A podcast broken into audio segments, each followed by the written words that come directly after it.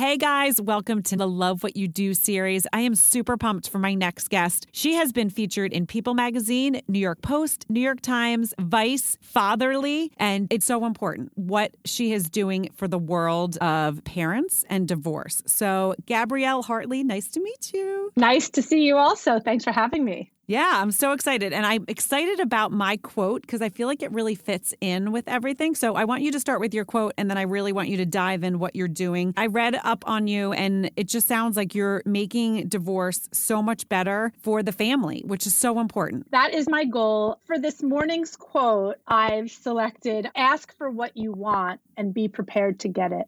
And that's Maya Angelou's quote. That says so much to me personally and also for the whole positive divorce movement. And that's why I picked it. I love that. So mine is, you're going to, I think, chuckle to this. So fall in love with the person who enjoys your madness, not the idiot who forces you to be normal. Oh my God, I love that so much. Can you please email that to me when we're done? No, no, no. Not only do I love that, I'm going to print it and like put it on my refrigerator and maybe throughout my house. Yes, it's funny because it's a picture of a panda. And if you go to my social media, it's, I always post it every Valentine's Day because my husband, that is my husband and I. Like we just, I, I mean, we just adore each other, but like we don't try to change each other, right? We love who we are. We love if we're crazy, if we're not crazy. And it's so important, especially when people get married. So yeah. I will definitely send it to you because the, the, the picture is really funny. That is so awesome. And quite frankly, like if you're married to someone and separating from someone who you don't have that pure joy with, it's still great to try to tap into that idea and see as much good as you possibly can so that you can like navigate in a good way forward. Welcome to Your Next Stop. This is Juliet Hahn. I am a wife, mom, virtual coach, public speaker, and crazy obsessed dog lover. I am so honored to be able to take you into the life of someone that has followed a passion. Every week, I hope you are as inspired as I am. Welcome to Your Next Stop.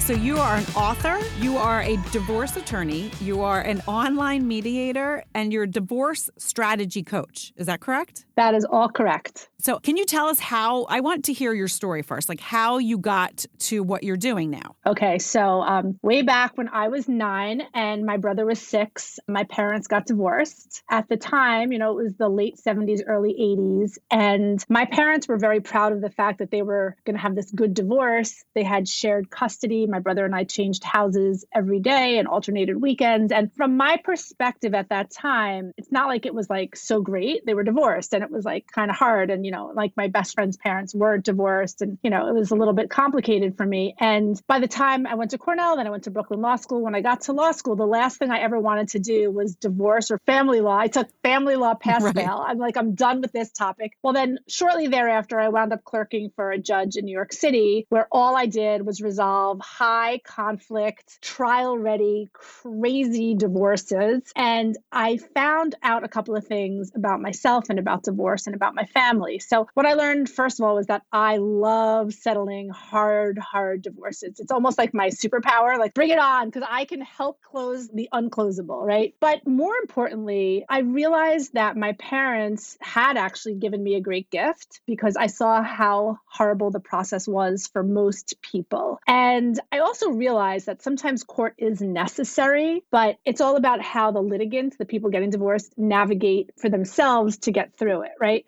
And so I created this thing called the Better Apart Method, which is actually like an educational tool for divorce lawyers and mediators who want to practice in a positive way. And then the book, Better Apart, is for the end user, the customer, the person who's getting divorced, because I know how lonely it is. I know not everybody can, you know, afford to talk to me because it's expensive, but the book sort of breaks down like the nuts and bolts of what you need to do. How do you pick a lawyer? What do I have to think about when forming a parenting plan? What are the financial things that really matter? And then there's this whole sort of trajectory from being angry and full of blame to being an active visionary and really embracing your life and enjoying your life from where you are now, even if you're at an imperfect place. I love that. So I, I also came from a divorced family. And I have to say my parents, I feel, also did a really good job. The one thing that they never did was talk bad about each other, ever. And I know that things weren't perfect. And I obviously they got divorced, but they never talked bad about each other. And my mom always bent over backwards to make sure that my dad was coming to see us, whether it was that he was off doing something. And it was basically a midlife crisis. He was like five kids. Oh, my gosh, I just got to go. And my mom was like, what's happening? Oh, God. She was forty. He was forty-two or forty-three. So it was more of, and in my terms, they fell out of their, not even so much love, because I think if they look back, they would, they could have gotten back to that spot. But it was more of they just stopped communicating and they mm-hmm. ended up resenting each other. And it just never got resolved. But as a child looking in, my parents never fought. Like my friends were like, oh, my gosh. And even relatives, my cousins, what do you mean Mark and Barbara are getting divorced? If they're getting divorced, my parents must hate each other. They're such a loving, fun family. Mm-hmm. But now that I'm older, I realize they didn't communicate. They didn't, you know, they didn't talk about hard things. And then they ended up resenting each other and just fell out of what they originally got in. But as a child going through it, all we saw was that our parents loved us and that they were working mm-hmm. together to make sure that we were loved. So I appreciate what you're doing because I have had friends now or, you know, that have gone through nasty, nasty divorces. And I always think of the kids and I always say to them, listen, this is not my space or not my, but don't bash each other because it's just going to hurt your children. Right. And like when I was going to court, which now I just do everything out of court, I only do mediation and out of court representation. But like when I was going to court, like I always have the child in mind for the exact same reason. And I think it's really hard. I feel like my mom was like your mom. She really didn't draw us in. Like I was only nine and I was like, what happened? What happened? And my mother, I can remember her looking at me and saying, Dad and I have grown up problems. Like the problem was that like Dad was going out with lots of women. That's the grown up problem, right? Right. Right. Um, dad, dad and I have grown up problems. And you're a child and you need to enjoy being a child and don't worry about the grown-up problems. And I really had no idea what was going on until many years later when I learned through step-parents and all kinds, you know, then I sort of got all the full Monty on all the dirt right. on both of them when I was probably still a little bit too young. But, you know, they really were constantly elevating each other as parents. And I don't know, like I haven't been divorced and I can only imagine that I don't know if I'd be as good as my mom was, right? Like my mom was really good at holding in her own feelings and holding it together. But I do know that what I would be is really focused on not being stuck in blame and shame because right. and, and moving forward. Because I do think that, you know, as far as we know, we only get to be alive once, right? And I don't know about you, but I want to have fun. I want yes. to feel good and I want to help others to do the same, right? And also, I want to help people who are divorced lawyers, not divorced lawyers, but divorce lawyers and mediators. Right. I want to give them permission and tools to do the same for their clients because, you know, the way we're taught in school is really just about, you know, going for gold, taking all that you can. Like, we're not thinking about what about the collateral damage of the children? Like, we're not like, that's not part right. of the education. And so there are, a, you'd be surprised, there are a lot of lawyers and mediators who do want to do things in a better way. Not to say that litigation isn't necessary sometimes. I do work for an incredibly aggressive litigation firm in Manhattan for cases that can't be mediated. So if anyone's listening to this and you're like, oh, I want to mediate, like if you are sort of always in the one down position or you have no idea what the finances are and you think your spouse is going to withhold all of that, it is okay. I just want to overtly give you permission to go ahead and do what you need to do to take care of yourself and your family's finances. Do not shame yourself for not being able to mediate if the other side is impossible. Like just press play and don't press stop. Just go, go, go. Right. And I love that you said that because I think, again, as we're talking about it, for both of us coming from divorced families, like I have to say, I think my relationship with my husband is so much better because of what I learned from my parents, what not to do. Right. Mm-hmm. Like, so you have an issue, we're going to get it out. We're going to talk about it right well right now. We're not going to harbor it and keep it in right. because resentment is the death of people. Stay tuned for a quick message from my sponsor. Hi, my name is Shari Hodis, and I'm the president of Aura Limited, a proud all-women-owned brand marketing and global sourcing agency. Simply put, we provide fashion-forward swag for any and all of your branding needs. Please visit us at w w w dot aura limited spelled out dot com.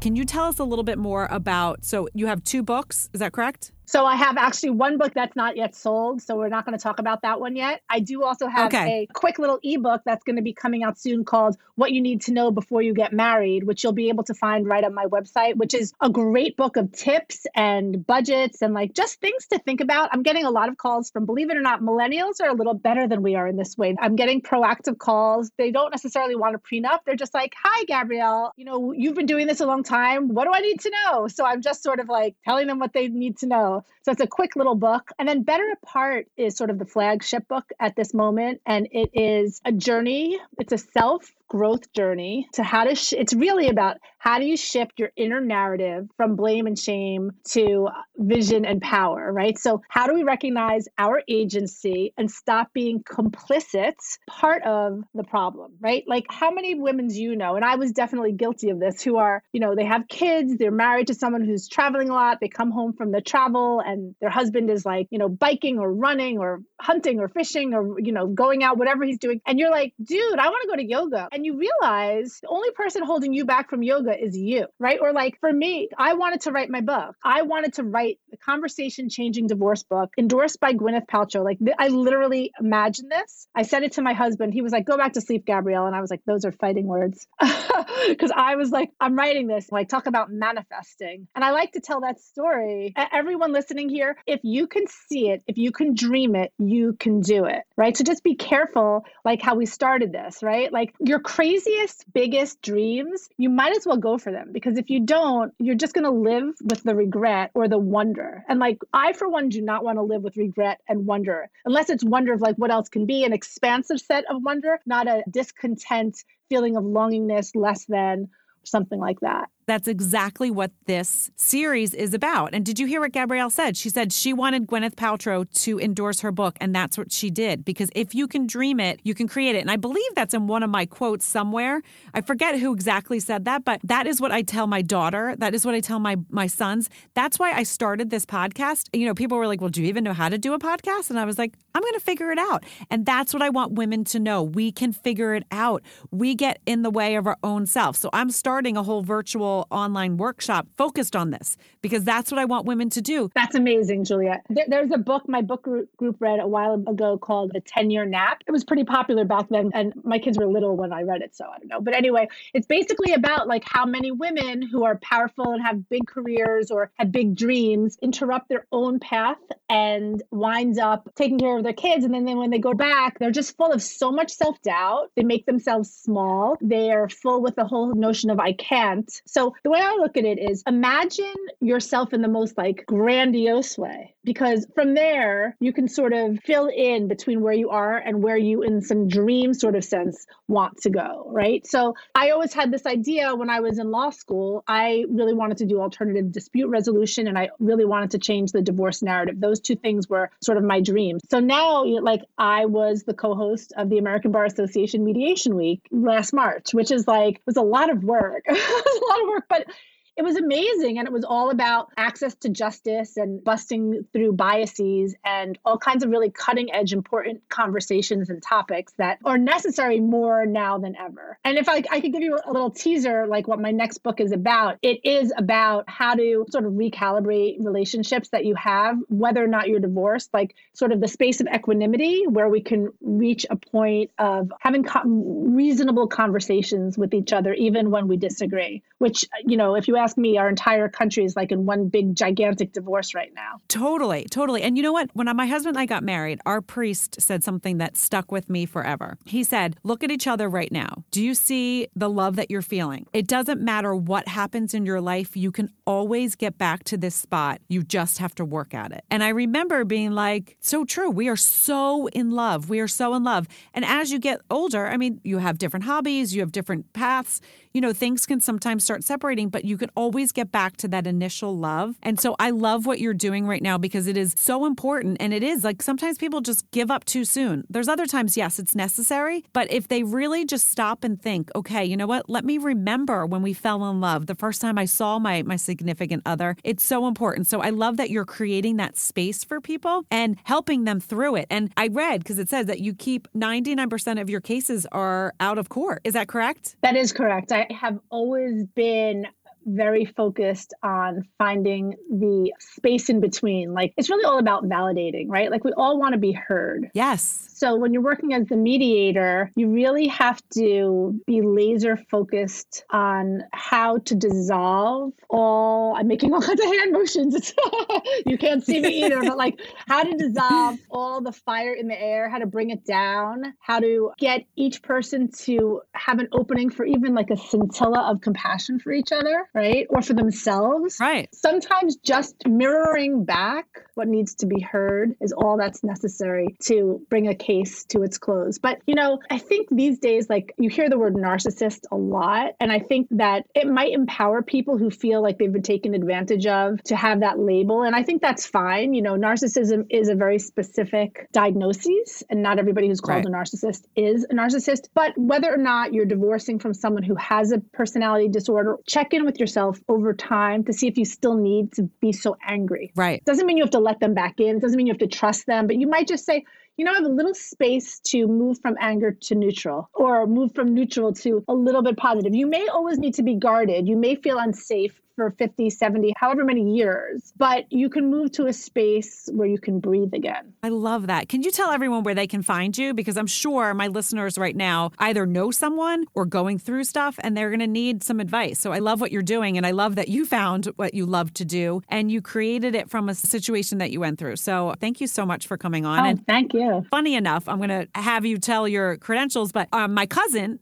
who is best friends with Gabrielle, literally, I was talking to her about this series. She's like, oh my gosh, you have to talk to her. So I love that Trish uh, put us together. Trish is literally my oldest friend. Which I love, which I love. Right? Like, I've known her since we were eight years old. So so you can find me at gabrielle hartley dot com. That's G A B R I E L L E H A R T L E Y dot com. If you go into the Survive and Thrive giveaway, it says, you know, get five tips to move beyond your divorce. Just put your email in there every week, or a little bit less than every week, because I try not to bombard people. You'll get a link and part of a story to the Better Apart blog, which includes weekly articles about financial wellness, co-parenting, budgeting, all things that are about divorce, nutrition. Sometimes it's stories of people who came through and moved beyond divorce. And it's called the Better Apart blog. So you can sign up to get it into your inbox just by going to gabrielle hartley dot com. It's right on the cover page. So you can find me on Instagram at Gabrielle, G A B R I E L L E, Hartley, H A R T L E Y, E S Q for Esquire, Gabrielle Hartley, E S Q. And on LinkedIn, I am at Gabrielle Hartley. And similarly on Facebook, it's Gabrielle Hartley. All the links to my social you can find right at gabrielle hartley dot com.